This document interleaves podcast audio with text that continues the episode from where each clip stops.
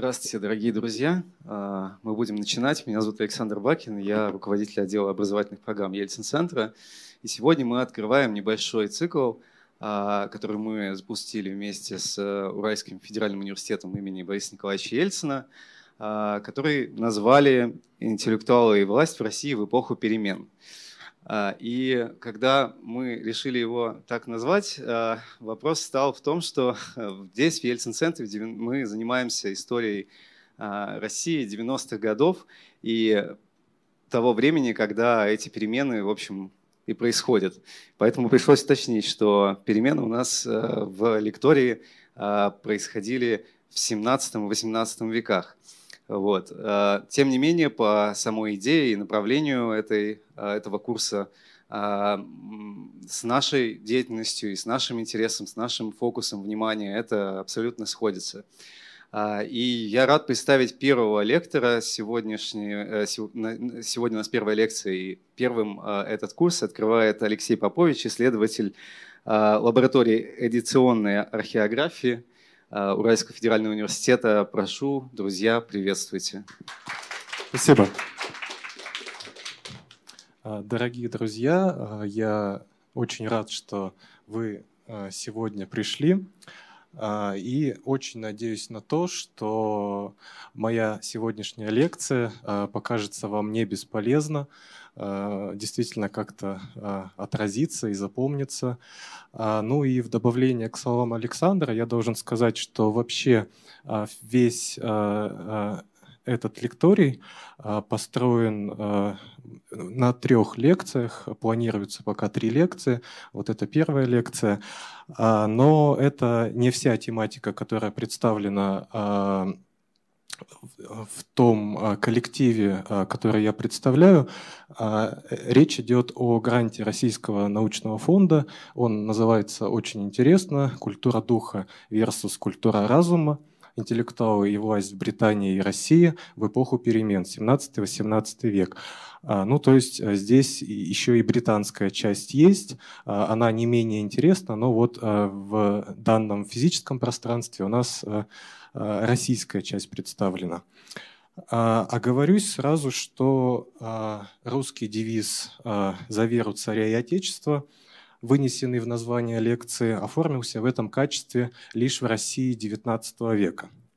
Однако уже в переходное время, а конкретнее с конца XVI по начало XVIII века, а, это тот период, о котором я преимущественно буду говорить, происходит тот смысловой сдвиг, а, который и позволяет а, говорить нам об эпохе перемен, и тот сдвиг, который и повлиял, как мне кажется, на данный состав. «Вера, царь, отечество» или же «Бог, царь, отечество». Там разные варианты, но смысл от этого не меняется.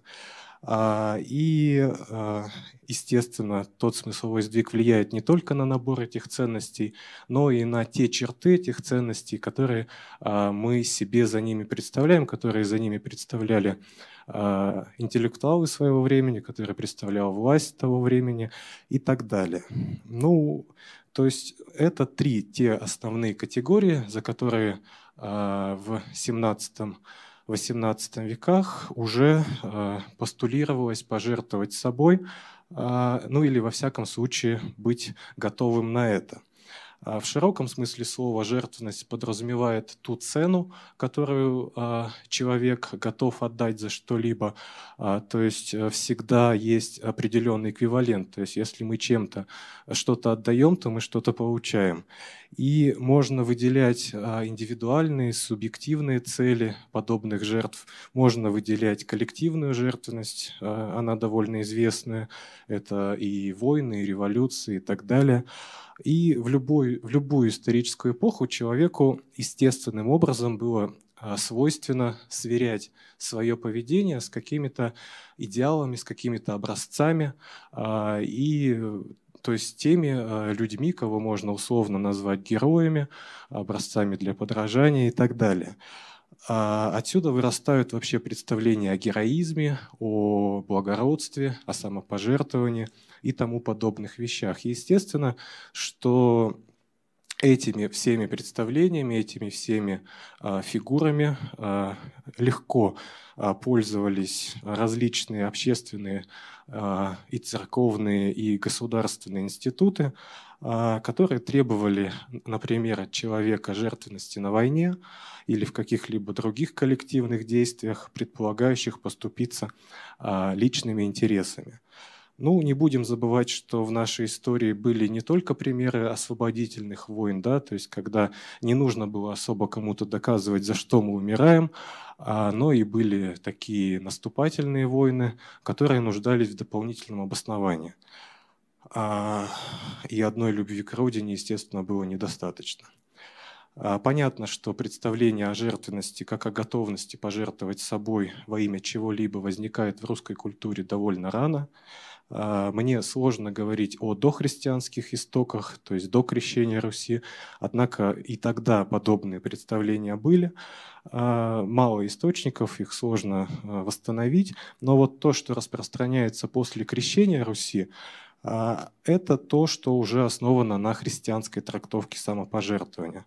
У жертвы всегда есть какое-то предназначение, она не бессмысленна, и так было всегда в течение многих тысячелетий с момента появления а, самого ритуала жертвоприношения. Вообще у исследователей есть разные точки зрения на то, как соотносится ритуал жертвоприношения ну, не обязательно там человеческое, ни в коем, ну, то есть может быть что угодно принесено в жертву, а, и как связано вот самопожертвование. А, вообще все-таки в основном приходят к мысли о том, что как-то это связано, и это даже видно а, в Древней Руси. А, наиболее ранних примерах это князья, святые князья, первые канонизированные а, русские святые, Борис и Глеб, братья, которые были убиты своим а, родным братом, святополком. И вот там возникает такая полуязыческая образность. Повар а, убивает ножом Глеба, да, и вот это все, естественно, напоминало вот какие-то такие вещи. И там, например, то, что Глеба отправляют э, по реке умирать и так далее. Ну, таких примеров все-таки немного. Добавлю, что в литературе Древней Руси жертвоприношение осуждается, связывается с нечистым язычеством, а добровольная духовная жертва прославляется, и самый очевидный ее образец, как вы понимаете, Иисус Христос. А, ориентиром для верующего становится жизнь, наполненная строгими ограничениями, а, ну то есть та самая жизнь, а, жизнь Христа, и в крайней степени христианин должен быть готов к мученичеству как к добровольному принятию смерти за веру.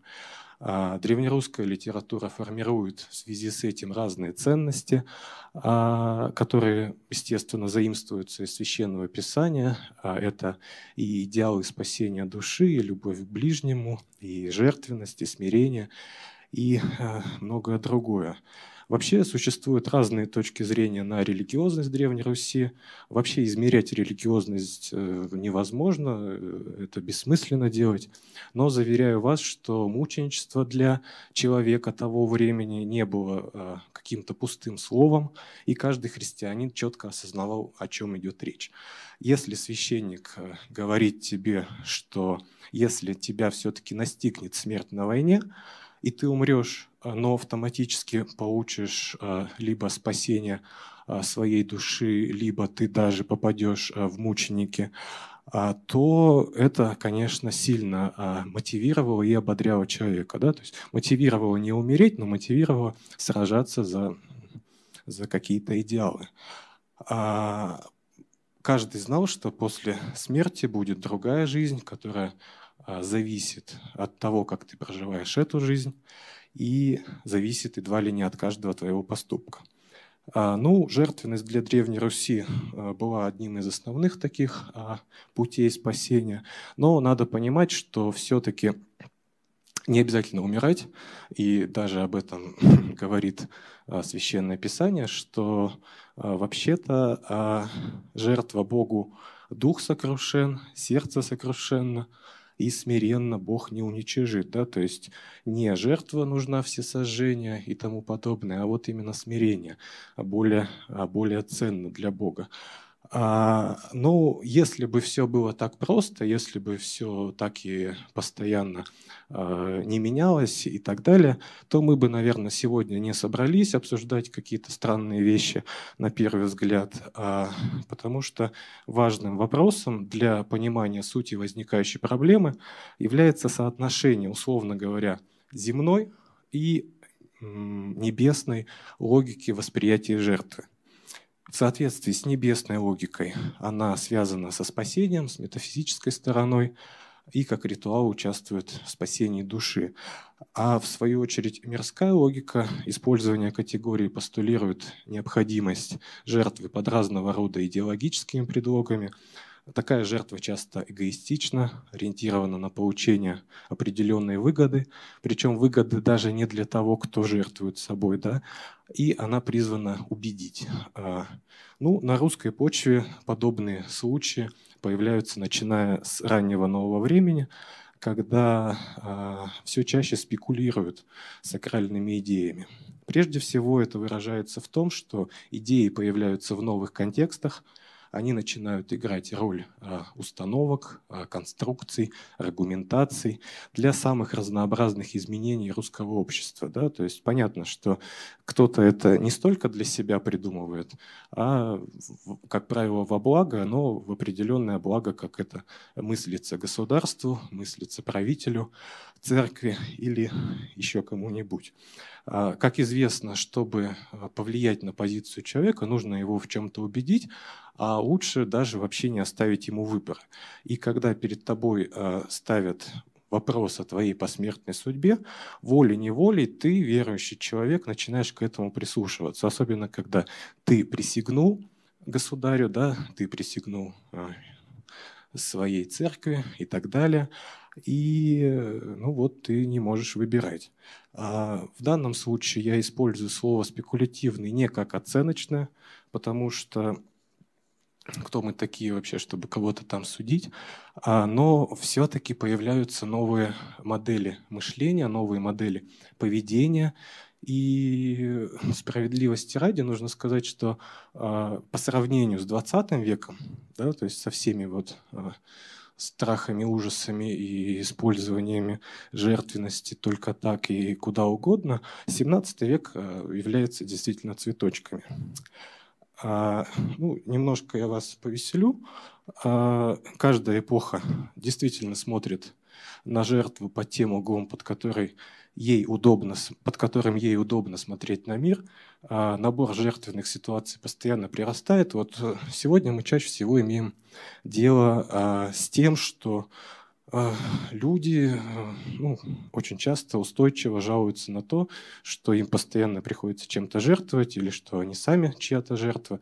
И я уже молчу про разного рода меньшинства и тому подобные вещи. Ну вот это есть. Да? Но э, мы перейдем все-таки к эпохе перемен 17-18 века, а, которая фактически а, обусловила вот многие вещи, которые я перечислил выше. А, факторы, которые способствуют переменам а, вот именно в категориях жертвы и жертвенности, это выход на первый план частной жизни человека, его самоидентичности, это начинающееся осмысление личности человека как ключевого фактора в системе социальных ролей, это тенденция обмерщения, секуляризации жизни, а, это конфликты а, интеллектуалов с властью, их становится все больше, и те, и другие начинают использовать все чаще риторику, а, чтобы чего-то добиться. А, это и расколотость общества по самым разнообразным основаниям. Да? То есть мы будем говорить сегодня о церковном расколе 17 века. Ну и э, в конце это переход от человека Бога к человеку мира. Звучит абстрактно, но в целом это именно так. А, начну с языка. А, словарь Академии Российской в самом конце XVIII века закрепляет языковой опыт нового времени, и помимо основного значения слова «жертва», а, ну, то есть того, что связано с материальным миром, он, он, он, этот словарь дает такие значения, как иногда называется человек невинно в каком-нибудь случае погибший, отречение выгод своих в пользу чью, и в отношении слова «жертвовать» появляется значение лишиться чего-нибудь любезного, необходимо нужного из любви к кому.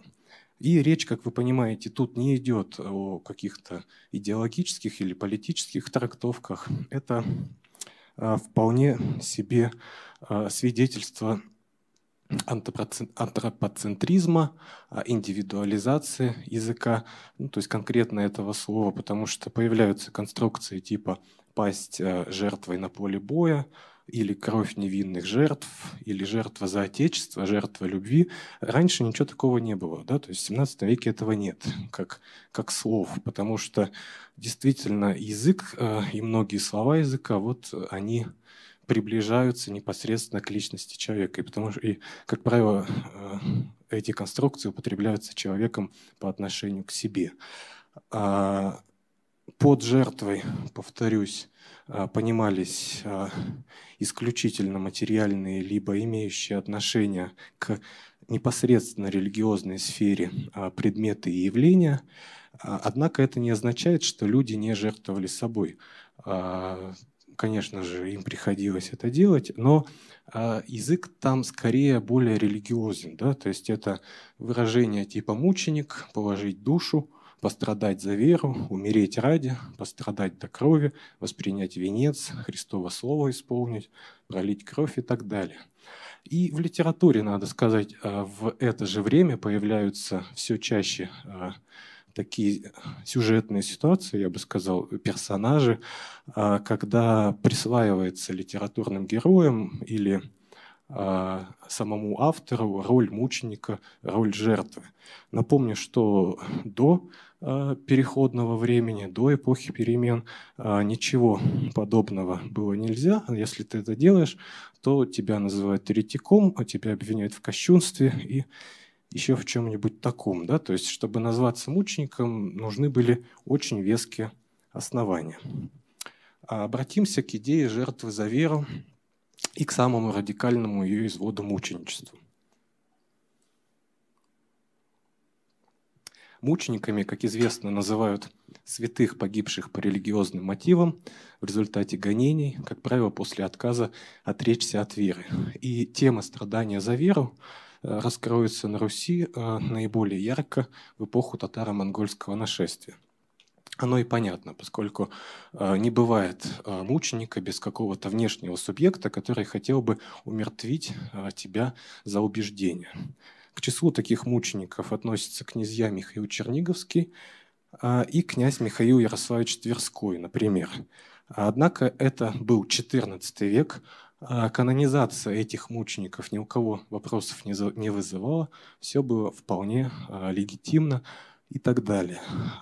Ну, мы с вами обращаемся ко второй половине XVI века, а именно к фигуре Андрея Курбского – а, которая является, пожалуй, наиболее известной фигурой XVI века после своего оппонента Ивана IV Грозного. Широко известна их переписка а, с Курбским, гораздо меньше известна так называемая история о великом князе Московском, написанная Курбским в 1570-е годы и посвященная вот именно осмыслению, описанию личности государя. Это объемное и крайне интересное произведение, на пафос которого, естественно, влияет судьба Курбского. Все мы знаем, что Курбский э, изменник, да, Курбский бежит от э, власти, он э, уходит в, в тень, да, выбирает путь эмиграции, но другого пути э, у Курбского фактически, чтобы выжить, не было. И неудивительно, что он становится одним из первых древнерусских авторов, кто а, будет позиционировать сам себя как жертву и едва ли не мученика со стороны светской власти. А, Курбский сравнивает Ивана Грозного с нечестивыми правителями, и для примера я покажу сравнение с ханом Батыем – Породу влекомы от великого Владимира, от пленницы великого князя Михаила Черниговского, и же убиен от безбожного Батыя, зато и же боги его насмевал, и Христа Бога предмучителем так сильным и грозным содерзновением проповедал. Но и те сродницы его, кровью венчашися, приложение суть, пострадавшие не по вине, к пострадавшему за Христа и представлены мученики к мученику. Здесь имеется в виду Михаил Иванович Воротынский, боярин, который убит по приказу Ивана Грозного. А, И этот Михаил Иванович Воротынский, он был сродником Михаилу Черниговскому, и Курбский пишет о том, что Михаил Воротынский станет там мучеником вместе с Михаилом Черниковским. Да? То есть ну, прямая такая канонизация происходит в тексте. А Курбский далее изображает Грозного через апокалиптический образ дракона. Он назовет э, его внутренним врагом христианства, внутренним драконом, церковным губителем христианского, который приносит неправедные жертвы. А, интересно, да, что искать внутренних врагов и иностранных агентов а, любили во все времена. Да, ну вот это уже тогда все было. Здесь таким а, врагом становится сам государь, Курбский предвосхищает старообрядцев, которые тоже будут считать царя антихристом и будут прославлять мучеников за веру. О них я еще скажу. А, ну, то есть метод работает легко. А, если ты не умираешь за веру от каких-то внешних врагов, то у тебя есть все шансы стать мучеником от руки врага внутреннего. А пострадавшие или убитые и изгнанные Грозным лица прославляются Курбским как новомученики. На страницах истории о великом князе Московском представлено просто бесчисленное количество э, мученических смертей. А, ну, то есть он их называет новомучениками.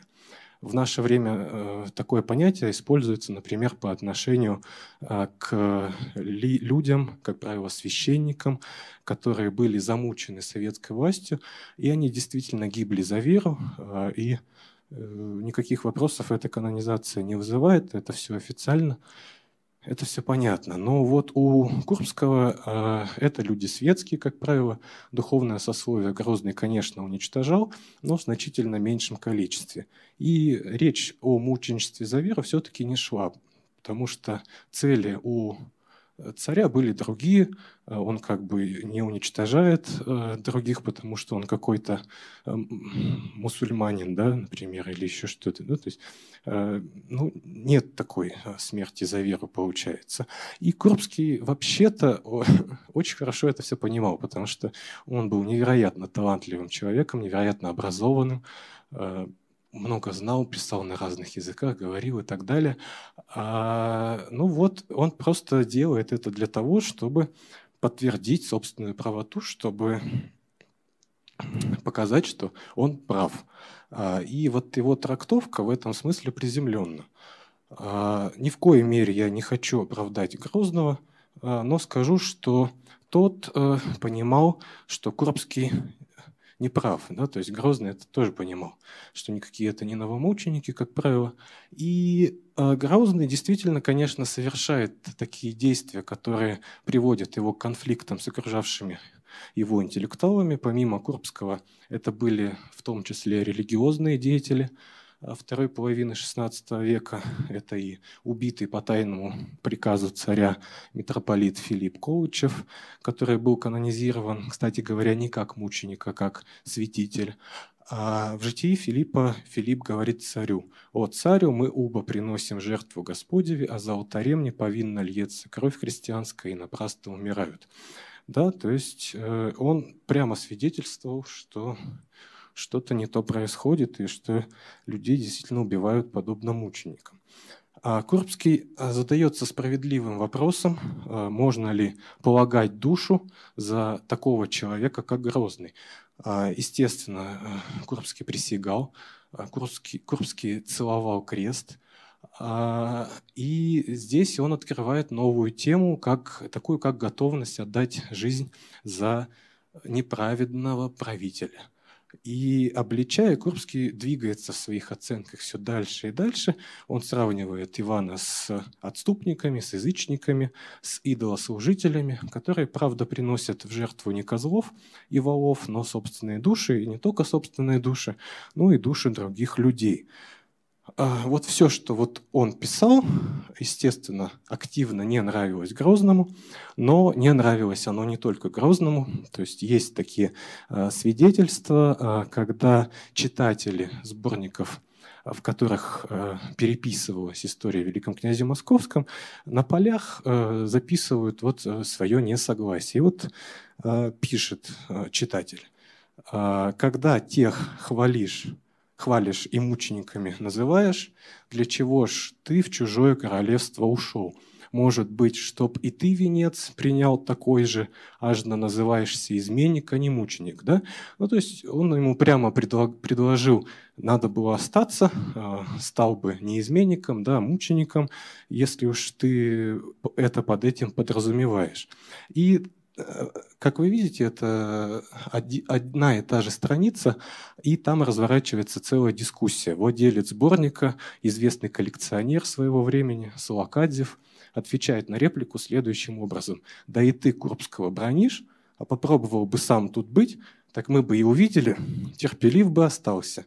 А то всегда легче говорить, нежели делать. Да? Ну, понятно, э, Салакадзев прав, как вообще, ну да, ну вот мы видим, что вот эта полемика, а, она распространяется дальше времени. А Курбского это уже 18 век. И еще дальше она будет распространяться. Ну вот позиция автора вот этой первой реплики будет очень близка позиции самого Ивана Грозного, который тоже осуждает Курбского именно за подобные вещи. Он называет Курбского Еленом, так, э, ну, по сути, это Эллин, тот самый древний грек, но э, тогда это был язычник, а не древний грек. Э, не просто древний грек. Э, он пишет, «Яко же бу елени, неподобно скверных человек боги нарекоша, так и ты неподобно тленных человек мученики нарицаешь, и того ради подобает тебе в празднике мучеников своих резания, и страдания, и плясания, и гудения приносите. Яко же елени, так же и тебе подобает, яко же они пострадашь, а так и тебе в празднике мучеников своих подобает страдать».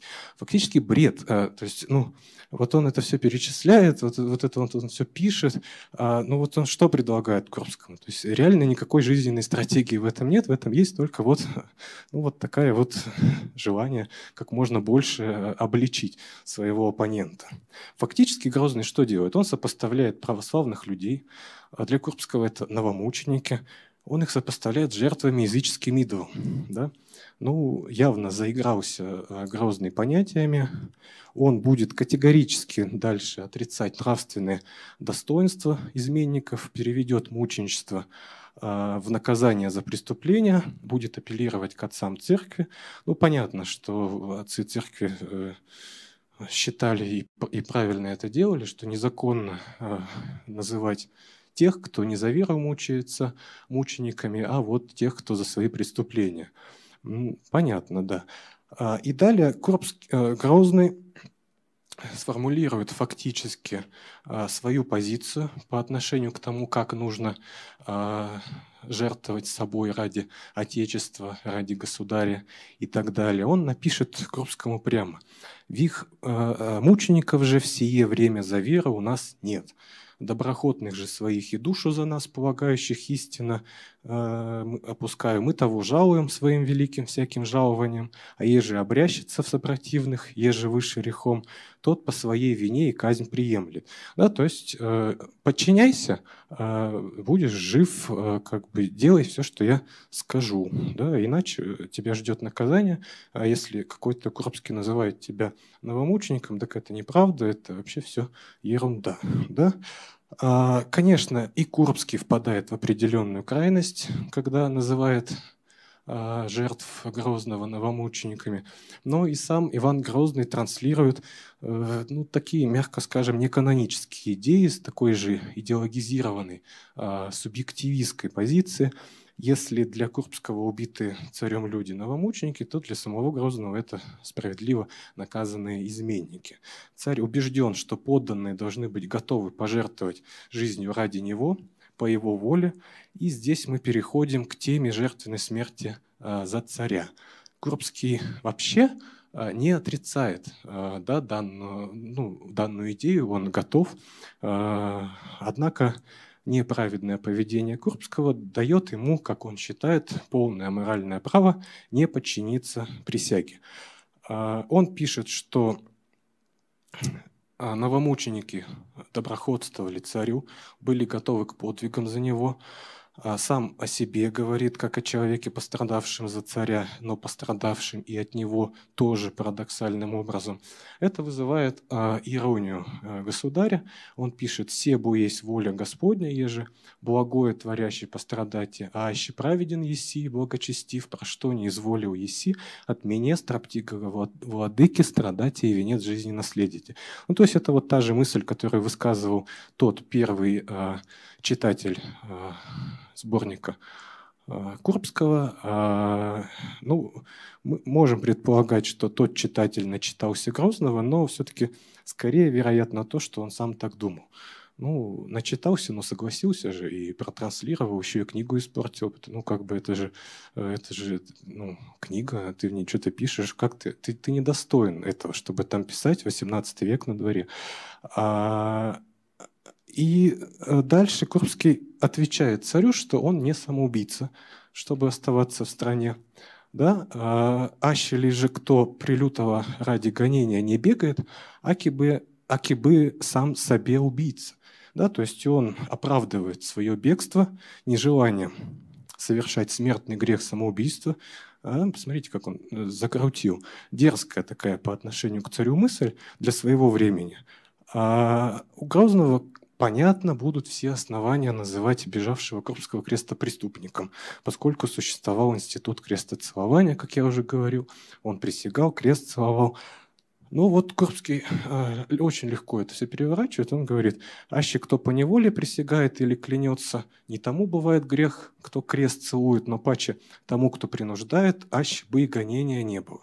Ну, то есть царь как бы сам в этом виноват, Курбский не виноват.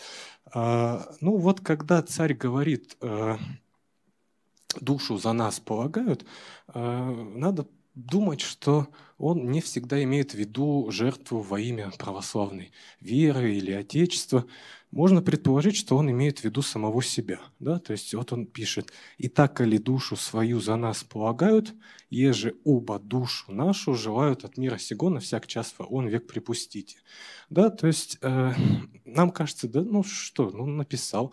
А, а по сути это действительно очень важный момент, когда он на, напрямую начинает отождествлять вот это вот все, э, там вера, церковь, отечество, да, там, государство, просто со своей личностью, да, то есть просто присягают ему. И как бы если кто-то э, с этим не согласен, то у него есть э, право э, казнить человека и так далее.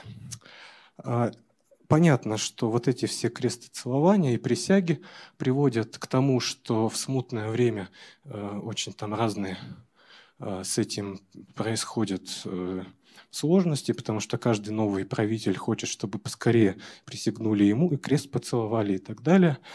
А институт присяги подвергается а, манипулированию да, в это время.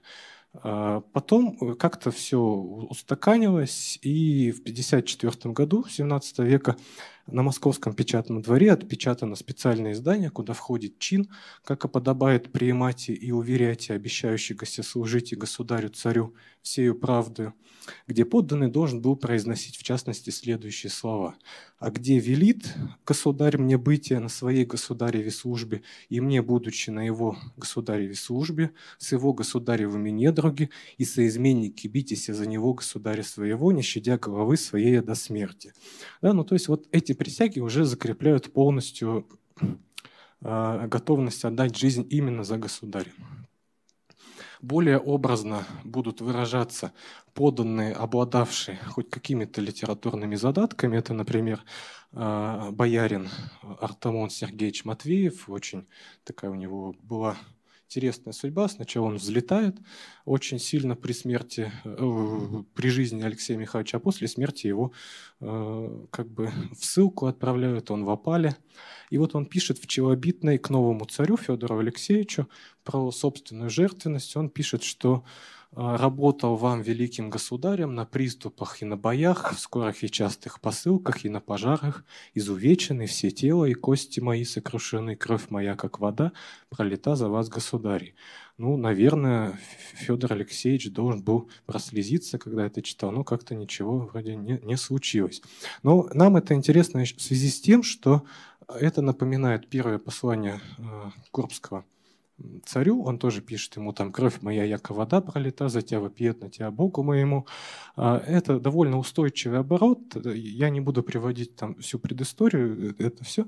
Но, э, скорее всего, он все-таки читал Курбского, а, ну, он был таким довольно прогрессивным для своего времени человеком. Вообще это было запрещено, э, это распространялось в списках. А, естественно, не издавалось. Это все шло из Речи Посполитой, откуда, а, откуда Курбский сбежал, да, и где это все переписывалось в основном. Но вот он это знает. И он такой тоже внутренний оппозиционер, судя по всему. А, ну и, то есть, к чему мы приходим здесь? К тому, что готовность пострадать за Отечество и государя волей-неволей э, противопоставлена образом тирана и его жертв – а, ну, то есть то, о чем я сказал выше. И здесь мы должны вернуться к идее жертвы за веру, которая фактически становится прообразом идеи жертвы за Отечество. А, в 1480 году, 15 век, да, конец, ростовский архиепископ Васиан Рыла в послании на Угру призывал Ивана III и его войско к жертвенному подвигу ради веры и церкви – ради веры церкви, подчеркну. «А, «Аще ли уба ты, о крепкий храбрый царю, еже о тебе христолюбивое воинство до крови и до смерти постражут за православную Христову веру и за Божие церкви, яко же мученицы своей кровью блаженны бои приблаженны будут в вечном наследии». А данный текст находится в ряду первых э, вот, известных русских текстов, э, созданных вот именно с призывами воинов готовности к мученической смерти. То есть э, здесь прямо обещается то, что вот если до смерти постражут за веру, за церковь, то станут мучениками. А далее подобные идеи обнаруживаются в учительном послании митрополита Макария 13 июля 1952 года, это день осады Казани. А, оно обращено также к Ивану IV и его войску, и Макарий подводит слушателей к идеям смерти за веру и посмертного воздаяния. То есть там есть прямые какие-то переклички. А, ну вот а, пишет, «А еже случится кому не только кровь свою пролиять, но и до смерти пострадать и за цветы и церкви, и за православную веру христианскую, и за множество народа людей православных, их же Христос искупи от мучительства честной своей кровью, и его Христово слово исполните, ничтоже той любви больше, еже положите душу свою за брата своего». А, ну вот здесь э, появляется множество народа людей православных. Можно говорить о том, что, может быть, так э, называется что-то типа Отечества да, или еще чего-то. Сложно говорить, но интересно, что появляется, потому что не только какие-то абстрактные вещи, но и вполне конкретные. То есть вот э, люди, населяющие православную землю. И вот эта последняя цитата э, «Ничтожитая любви она» довольно э, устойчивая. Это цитата из Евангелия от Иоанна. Э, и показательно, что в кодексе, например, деятеля контрреформации иезуита Петра Скарги «Воинская вера» первым расположено следующее поучение с этой же цитатой. «Христианский воин прославлен, поскольку в нем крепка любовь к другам, к Речи Посполитой, к святой вере и церкви, ради чего он жертвует собой, а ведь нет больше той любви, как если кто положит душу свою за други своя. А, ну, то есть это говорит о том, что мы не одиноки, и это постоянно используется и в других странах. А, то есть вот здесь это Речь Посполитая. А, но вот такая логика до определенного момента вызывает сопротивление у церкви. Да, то есть э, мы видим, что здесь уже церковные иерархи самостоятельно пишут такие вещи и призывают и так далее. А вот, например, известно, э, что византийский император Никифор II Фока э, в 963 году, X век, после успешных побед над арабами подготовил закон, по которому убитые на войне солдаты объявлялись новомучениками, мучениками, а, но патриарх Пауэкт и другие епископы выступили решительно против, сославшись на правила Василия Великого. Да? То есть э, царь захотел, да, но император, но нет, э, ему сказали нет. И вот подобные высказывания иерархов Древней Руси характеризуются как новые явления в церковной идеологии. Воины приравниваются а, к мученикам и жертвам, освобождающимся от грехов пролитием собственной крови. Напомню, да, вернемся к Ивану Грозному, который отрицал мученичество за веру в современное ему время. И, по-видимому, смерть э, на войне он расценивал не, не столько как э, э, жертву за православную веру, сколько жертву за государя, ну, то есть самого себя. Но опять же, конечно, важно помнить и то, что государство – это я, да, то есть государь – это и есть государство, понятно, что он как бы тут не спекулирует, тут все понятно. А, ну вот в идеальную вот эту метафизическую, да, в определенном смысле сферу жертвы за веру вмешивается политика. Укрепление воинства станет одной из а, важнейших задач для ораторского искусства XVII века. В частности, Симеон Полоцкий посвятит этому несколько сочинений, и а, к их числу относится проповедь из его сборника «Вечеря душевная», а, «Слово к православному воинству» оно называется, и там звучат мотивы праведности сражения православного народа и славной и душеспасительной смерти на поле боя. А яко смерть многожды и праведных на брани не прощает, то сердец да не устрашает ваших, ибо о Божией рату, ратующем славе, яко победите есть славно, так и умрете душеспасенно, сказано, «Всяк бы носит свои брани умеряй, близ святых мученик водворяется чина, яко о Бозе и о церкви полагает свою душу». Ну, помимо вот э, Бога и церкви, у него там часто упоминается и государь, и государство. Ну, не, не в этих контекстах, но оно просто там присутствует. Там присутствует и э, мессианская идея, э, то есть вот такой вот освободительной войны по отношению там, к гробу Господню и так далее. То есть это было то время, когда а, в конце 17 века были активные а, призывы к тому, чтобы воевать с турками, с турками воевали. А, было очень много публицистических текстов на эту тему, и амбиции такие были, ну, были и, и противники этих амбиций, но это другая тема.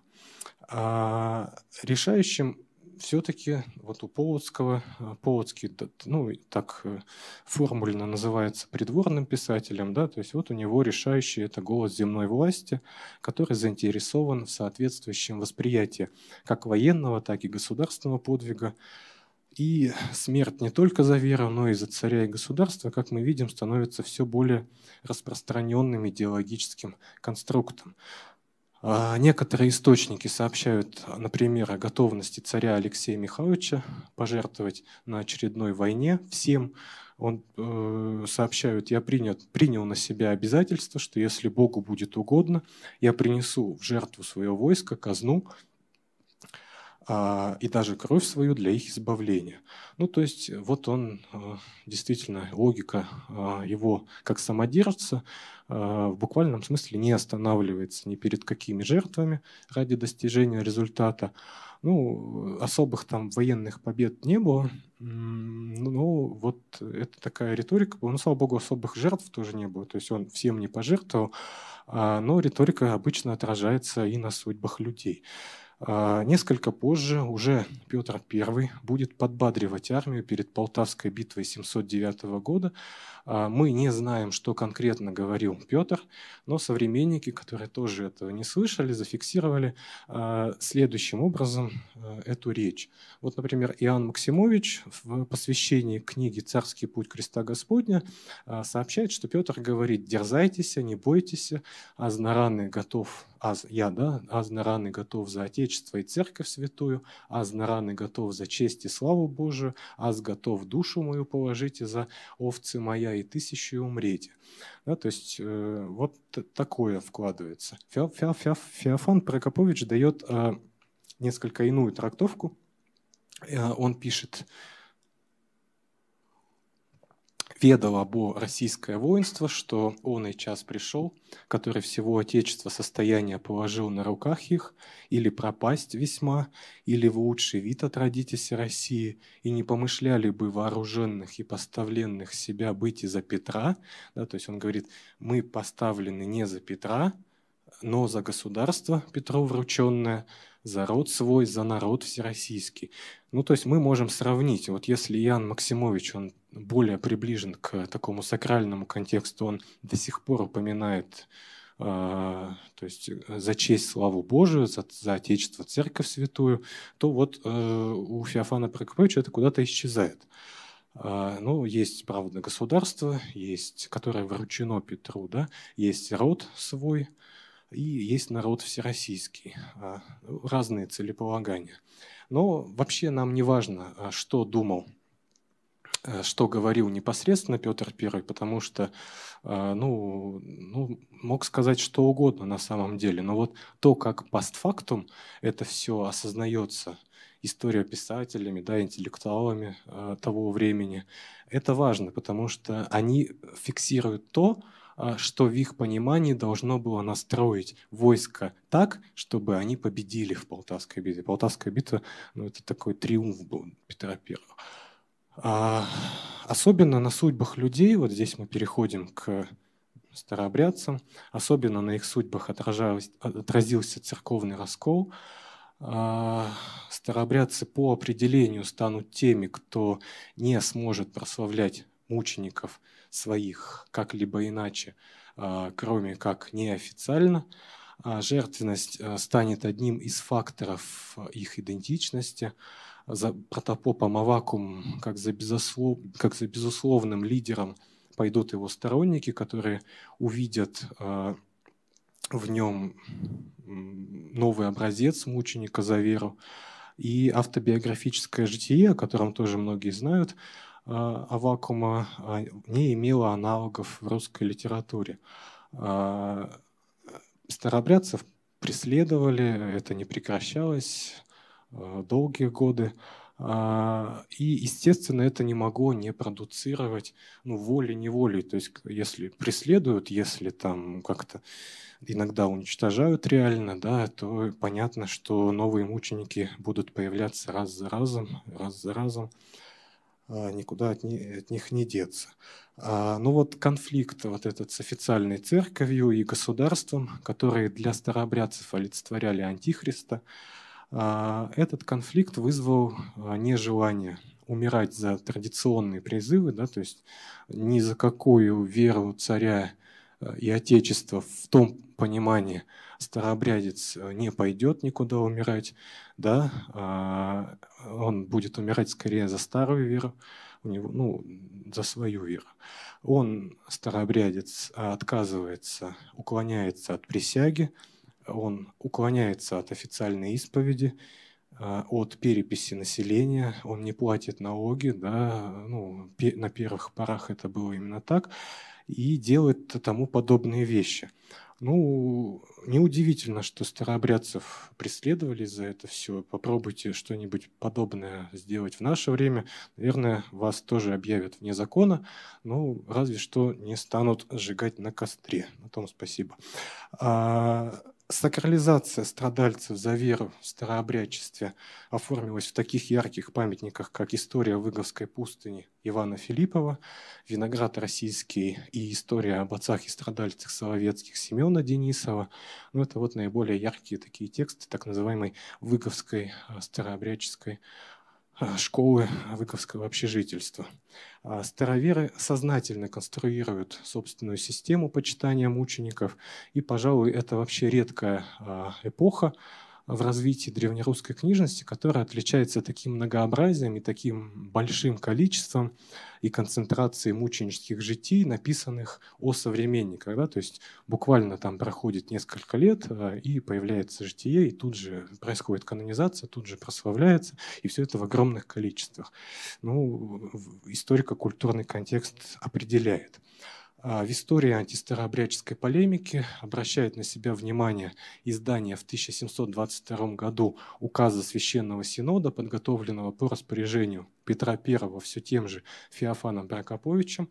Посмотрите, как называется указ. Он называется «О недействительности самовольного страдания, навлекаемого законопреступными деяниями».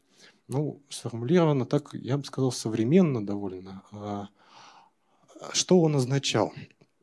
Да, то есть формулировка объяс... Э, соответствует духу времени Петровского, когда все стремятся привести к знаменателю закона, но риторика вот э, близка к тому, что мы видели во время Ивана Грозного.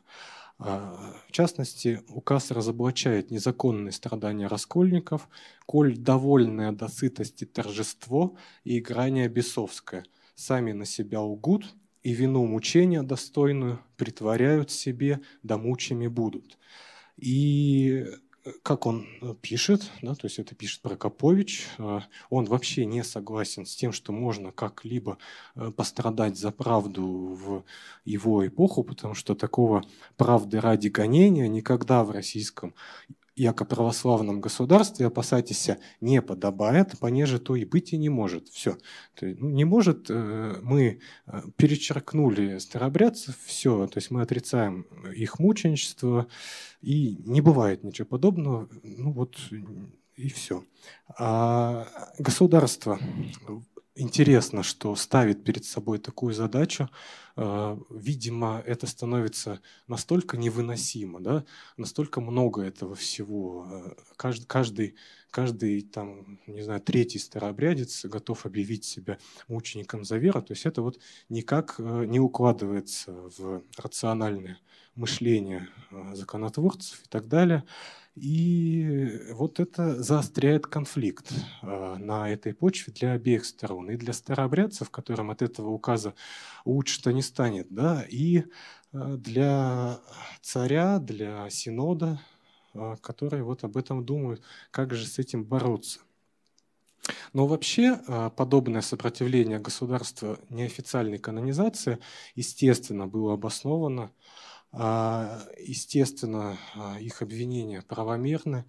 А, понятно, что то, как старообрядцы канонизировали своих святых, это не укладывалось ни в какую вот официальную доктрину, и даже не только официально, но просто в позицию вот какую-то религиозную непосредственно. Так было не принято. И важнейшими фигурами для старообрядчества становятся прославленный в лике священномученика протопоп Авакум, другие пустозерские страдальцы, сожженные в срубе за великие на царский дом Хуы. А основную часть описаний страданий за веру э, а основная часть относится к XVIII веку, когда появляются краткие повествования о судьбе монахов Соловецкого монастыря, погибших при восстании. Вот это, в частности, та самая история об отцах и страдальцах Соловецких. А, то есть справа кадр, а слева он перевернут. Что он именно говорит? Он говорит за благочестие умрем. Это а, монах, представляющий Соловецкий монастырь, а слева а, воины государя, которые приходят их, то есть их победить. Это, это восстание, да, то есть нужно, нужно его подавить, подавить восстание. А, так, еще картинки, да. То есть это страдания соловецких старцев, а, ну, такие мало приятные картинки, но вот они такие и были, увы в этот же контекстуальный ряд для многих старообрядческих авторов попадают и те, а, кто расстался с жизнью добровольно через самосожжение, да, то есть были и такие акты, а, или а, какие-либо другие виды самогубительной смерти. Вот это, например, палеостровское самосожжение – и такая жертва, да, то есть и та жертва, и такая жертва при всей своей радикальности воспевались э, в той же степени, что и прочие страдания за старую веру. А, ну, то есть очень яркие памятники, действительно, и история об отцах-страдальцах Соловецких, и другие сочинения. А кто-то э, скажет, что спекулятивные и субъективные трактовки появляются вообще с самого зарождения мученичества как феномена. Так, например, современный историк философии и религиовед Алексей Зигмунд, э, занимающийся так называемой репутационной теорией мученичества, считает, что мученичество – это не событие, чьей-то смерти, а нарратив, интерпретация, которую продвигают вполне конкретный человек или люди, так что в них можно тыкнуть пальцем. Иначе говоря, мученики не появляются сами, их делают, причем исходя из целей и задач а, и интересов, часто не имеющих отношения к вере и благочестию. Да, такая трактовка правомерна, с ней трудно не согласиться а, целиком, да, но все-таки нужно уточнить, что религия имеет а, дело с принципиально другой картиной мира. А, то есть это не то, что вот то, что вот у нас происходит, да, вот перед нами. Это, это, это совсем не то. И недостаточно объяснить все тем, что вот кто-то захотел кого-то прославить и, и так далее. То есть мы можем бесконечно долго рассуждать про то, что Бориса и Глеба а, канонизировали как страстотерпцев ради а, чьих-то амбиций, ради оправдания кого-либо из князей, кто был замешан в эту историю. Да? То есть есть вообще а, интерпретация, что все это придумал Ярослав, другой брат, ради того, чтобы отгородиться, и вот это все выкинуть на светополк. Но канонизация Бориса и Глеба, в частности, становится а, настолько органичной религиозной жизни русского народа и самой сути подвига этих князей, потому что ну, явно это не придумано, что трудно, да и незачем э, кого-то искать, в кого можно тыкнуть пальцем. Однако а, подобных случаев, о которых говорит Зигман, действительно было очень много. Очень часто в этом принимали участие вполне конкретные люди, вполне конкретные институты власти. Ну вот, в частности, я а, что-то показывал очень близкое к этому. А я надеюсь, что мне удалось показать, как потрясения переломного времени отразились на поисках самоидентичности в это время как я считаю, интерпретация жертвенности в конечном счете стала зависеть от субъекта и его целей.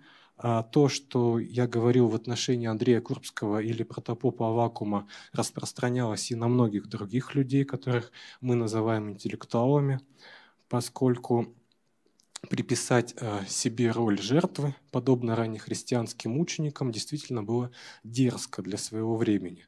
Это привело э, что касается литературы, к созданию новых э, ярких текстов. Это и история о великом князе Московском Курбского, изданная, кстати, прилично только недавно. Это и житие протопопа Авакума. Э, и тот, и другой текст э, долгое время оставались подпольной литературой, да, то есть вот, ну, почти что в том смысле, э, в котором мы сейчас это понимаем, ну, для советского времени, например. А, и вот такое рождение всепроникающего государства, а, оно обуславливает использование глубинного христианского подтекста, идей жертвенности для аргументации амбициозных политических решений, для создания патриотической риторики. Все это будет вызывать в том числе сопротивление у многих наиболее ортодоксальных участников дискуссии этой эпохи. А мирская власть все больше перетягивает на себя одеяло. Тот же Иван Грозный в буквальном смысле а, запутывается, за что же в итоге бьются воины на войне, за веру Отечества или государя. Для него мучеников за веру вообще больше нет, есть только доброхоты, которые полагают души за государя, а есть изменники. Ну и последовавшая борьба государства с самовольным присвоением мученических, мученических венцов а, в отношении старообрядцев вызвала еще большую творческую активность староверов. То есть э, это самый такой дурной путь, когда ты думаешь, что ты можешь все вот это вот Э, запретить, и ничего это не будет. Нет, это не так работает. Потому жертвенность староверов перевернула все официальные призывы, она пропустила их своего рода через негатив и оставила фактически только жертву за старую веру. Подчеркну, что, однако, у нас нет оснований сводить все это к политике или идеологии только лишь, да, потому что на первых порах русские интеллектуалы не ощущали себя жертвами государства как такового, а, поскольку у них не было, во-первых, представления о целостном механизме государства, не было представления вот о таком жутком левиафане, оно не воспринималось э, в своей цельности, устрашающей какой-то. И если уж и противостоять государству, да, вот э, интеллектуалам того времени, то противостоять а, антихристу, который э, стоит за этим всем. А, я благодарен вам за внимание и готов ответить на все ваши вопросы.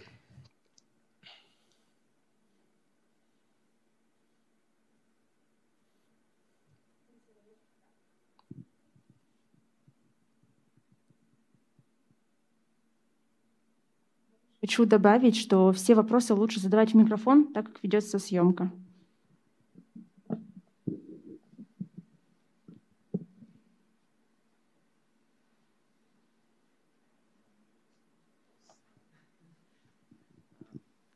Алексей, большое спасибо за лекцию. Действительно, а, очень а. Надо представляться или нет?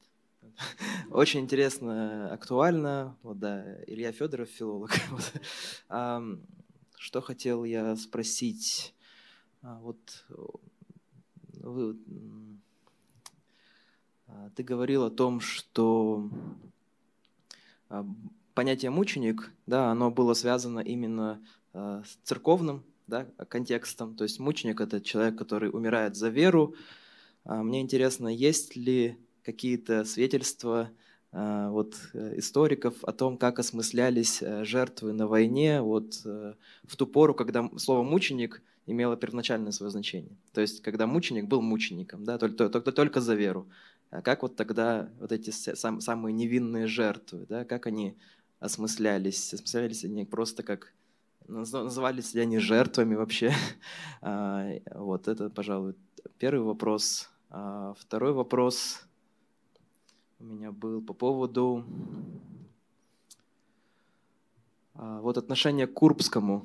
Отношение к Курбскому среди исследователей вот современное отношение к Курбскому, оно скорее положительное или то есть мы понимаем то, что вот этот человек, который а, вот, низвергал да, такого внутреннего дракона Ивана Грозного и так далее, и так далее, и мы понимаем его, в общем-то, а, какие-то мотивы, да, которым им, им двигали.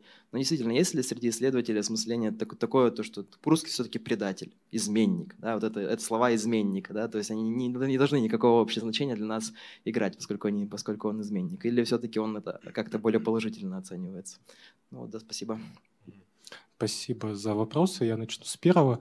А, что я пытался показать а, по поводу слова мученик и слова жертва. Да? То есть мученик э, как вот слово, оно как употреблялось в том же значении, так оно и будет употребляться. В общем-то, ничего там особо не меняется. Ну, единственное, что может быть э, в более современном языке возникают какие-нибудь, ну, такие языковые игры или еще что-нибудь, когда там приходишь с работы и говоришь, вот я мученик опять этого начальника, ну, например. Ну, то есть это не касается вот историописания да, и вот чего-то подобного. Но вот то, что меняется, это меняется по отношению к слову, к слову жертвы, потому что э, если сейчас жертва на войне звучит для нас действительно вот э, стабильно, устойчиво, понятно, то вот не было этого в 17 веке. Ну, не, жертвы на войне, скорее мученики, скорее страдальцы, скорее просто положившие душу или еще как-нибудь их назовут, но не жертвы, ну не было такого значения. А что касается отношения к Курбскому, то ну, тут зависит от качества исследований, а, исследователя, да, который будет как-либо называть Курбского ну, вот подобными вещами типа изменник или еще как-то, потому что ну, это же субъективизм такой, это такая вольность, которую серьезный ученый себе не позволит, потому что, ну, не можем мы судить этого Курбского. Ну, да, изменник, да, то есть как бы вещи своими именами тоже нужно называть, но это не оценочно, то есть, да, иммигрант, да, много таких было.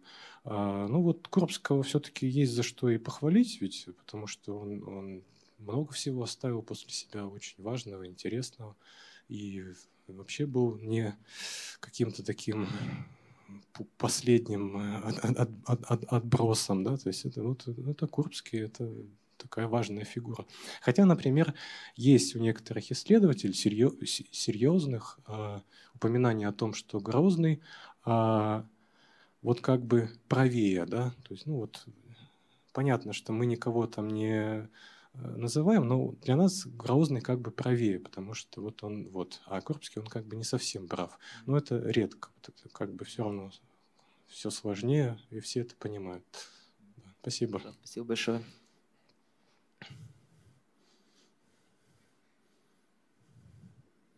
Спасибо за рассказ, Алексей. А расскажите, вот э, почему э, старообрядческое движение, да, несмотря на такое обилие интеллектуальных каких-то лидеров, не привело к гражданской войне полноценной в России, ведь их было очень много достаточно, я так понимаю, в начале. Почему не получилось? Ну, я не могу говорить за, за все старообрядчество, но все-таки тут, видите, в советское время про старообрядцев, если и разрешалось так писать осторожно, да, то скорее это было вот именно вот в духе вот такой крестьянской, ну как, даже не ну, то есть народной войны, да, например.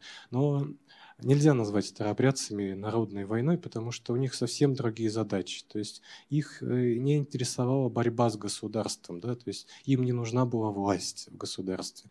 А, они не стремились вот э, захватить что-то и еще что-то подобное.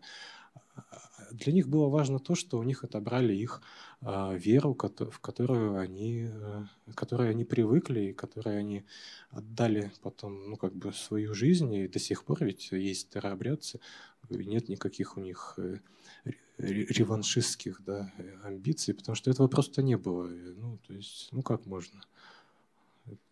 Это вера, это другие вопросы, другие проблемы. Вот так.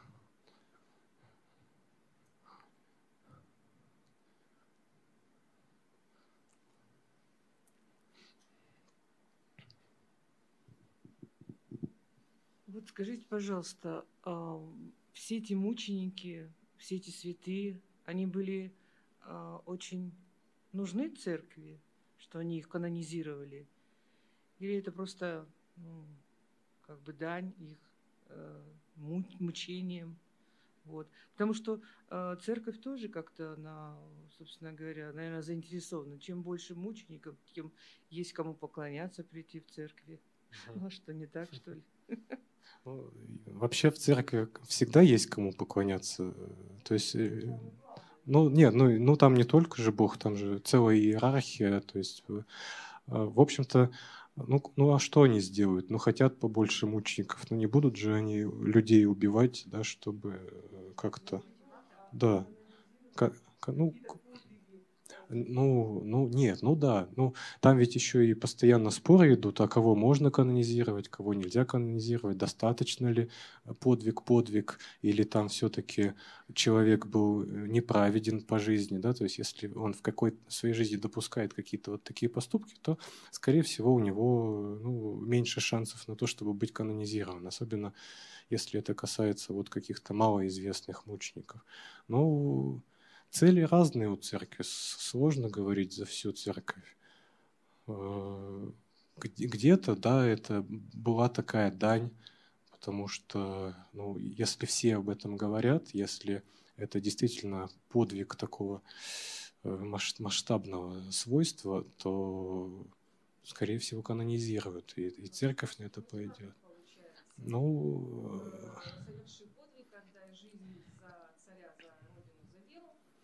да, ну я, я об этом и, и говорил, да, то есть э, замотивировать. Ну вообще же они мотивировали не то, чтобы вот э, нам побольше мучеников, им же нужно было, чтобы война была выиграна или еще что-то, ну вот такие вещи.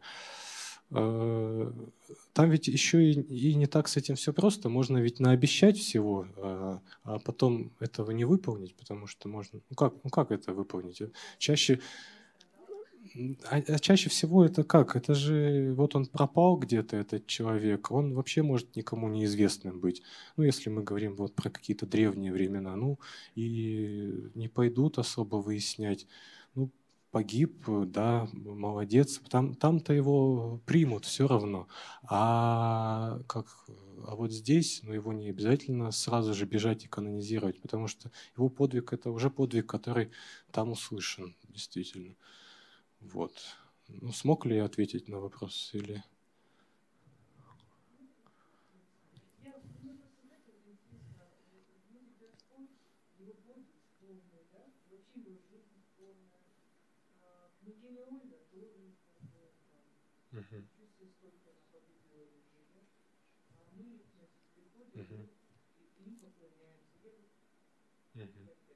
Ну, сложные вопросы, да, это то, что требует постоянного осмысления. Но есть и такие вещи, когда и не нужно об этом особо задумываться. Кто, а кто знает, может быть, это все не так уж и спорно, и, может быть, те, кто устраивает споры, еще более вносят спор в это все.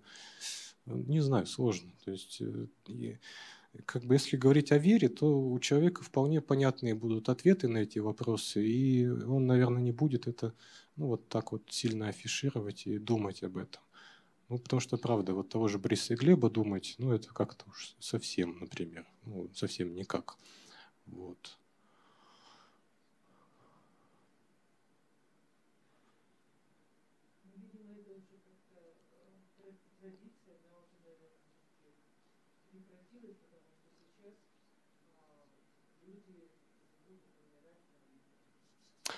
Ну да, сейчас нет, а сейчас же никто никому ничего и не обещает вот так вот прямо. Это нет особо вот таких институтов, когда бы воздействовали.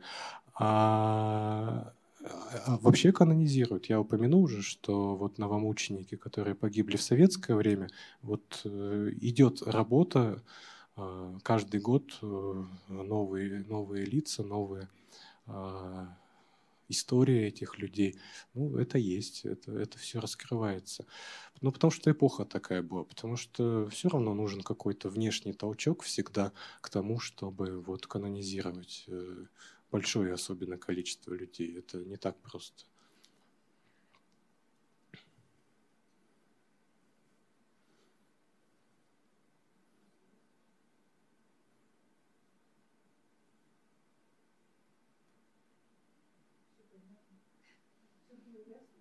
История повторяется. Пушечное мясо Дмитрий Донской, пушечное мясо княгиня Ольга. Ну, все они, вот кто-то там безвестные герои, кто-то становится известным. Ну, а, а современно, ну, буквально несколько дней назад мне очередная репетиция парада. Угу. Лидер один там, где он там сидит, или, или болеет, или еще чего-то. В принципе, все повторяется. Ну, все повторяется, да. Ну, все это... А нет, естественно. Я думаю, что нет ведь запрета на канонизацию. То есть, если будут прецеденты, ну, как бы будут случаи, ну, ну, как, и, ну, да.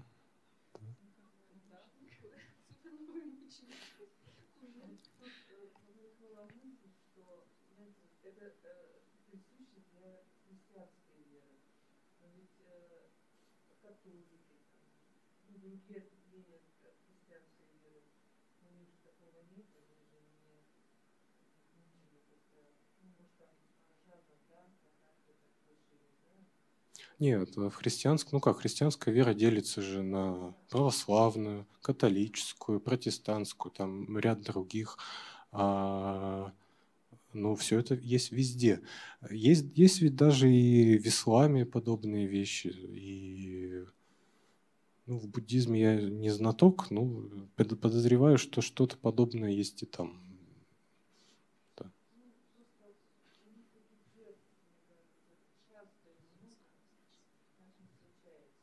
Ну, как сказать, то есть э, вот, например, если обращаться даже к теме а, нашего гранта, к британской истории, то там тоже полно было вот э, именно таких случаев, когда кто-нибудь, э, например, а, кто-нибудь из католиков, да, какой-нибудь особо такой интеллектуал берет и пишет вот большую историю католических мучеников протестантской Англии.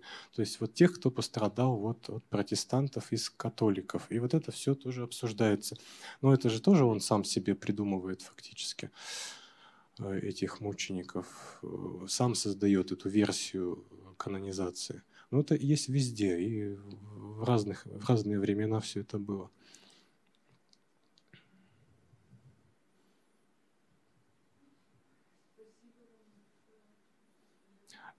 Друзья, если вопросов больше нет, я предлагаю еще пообщаться с Алексеем после лекции. То есть вот сейчас. Все, спасибо. Спасибо большое.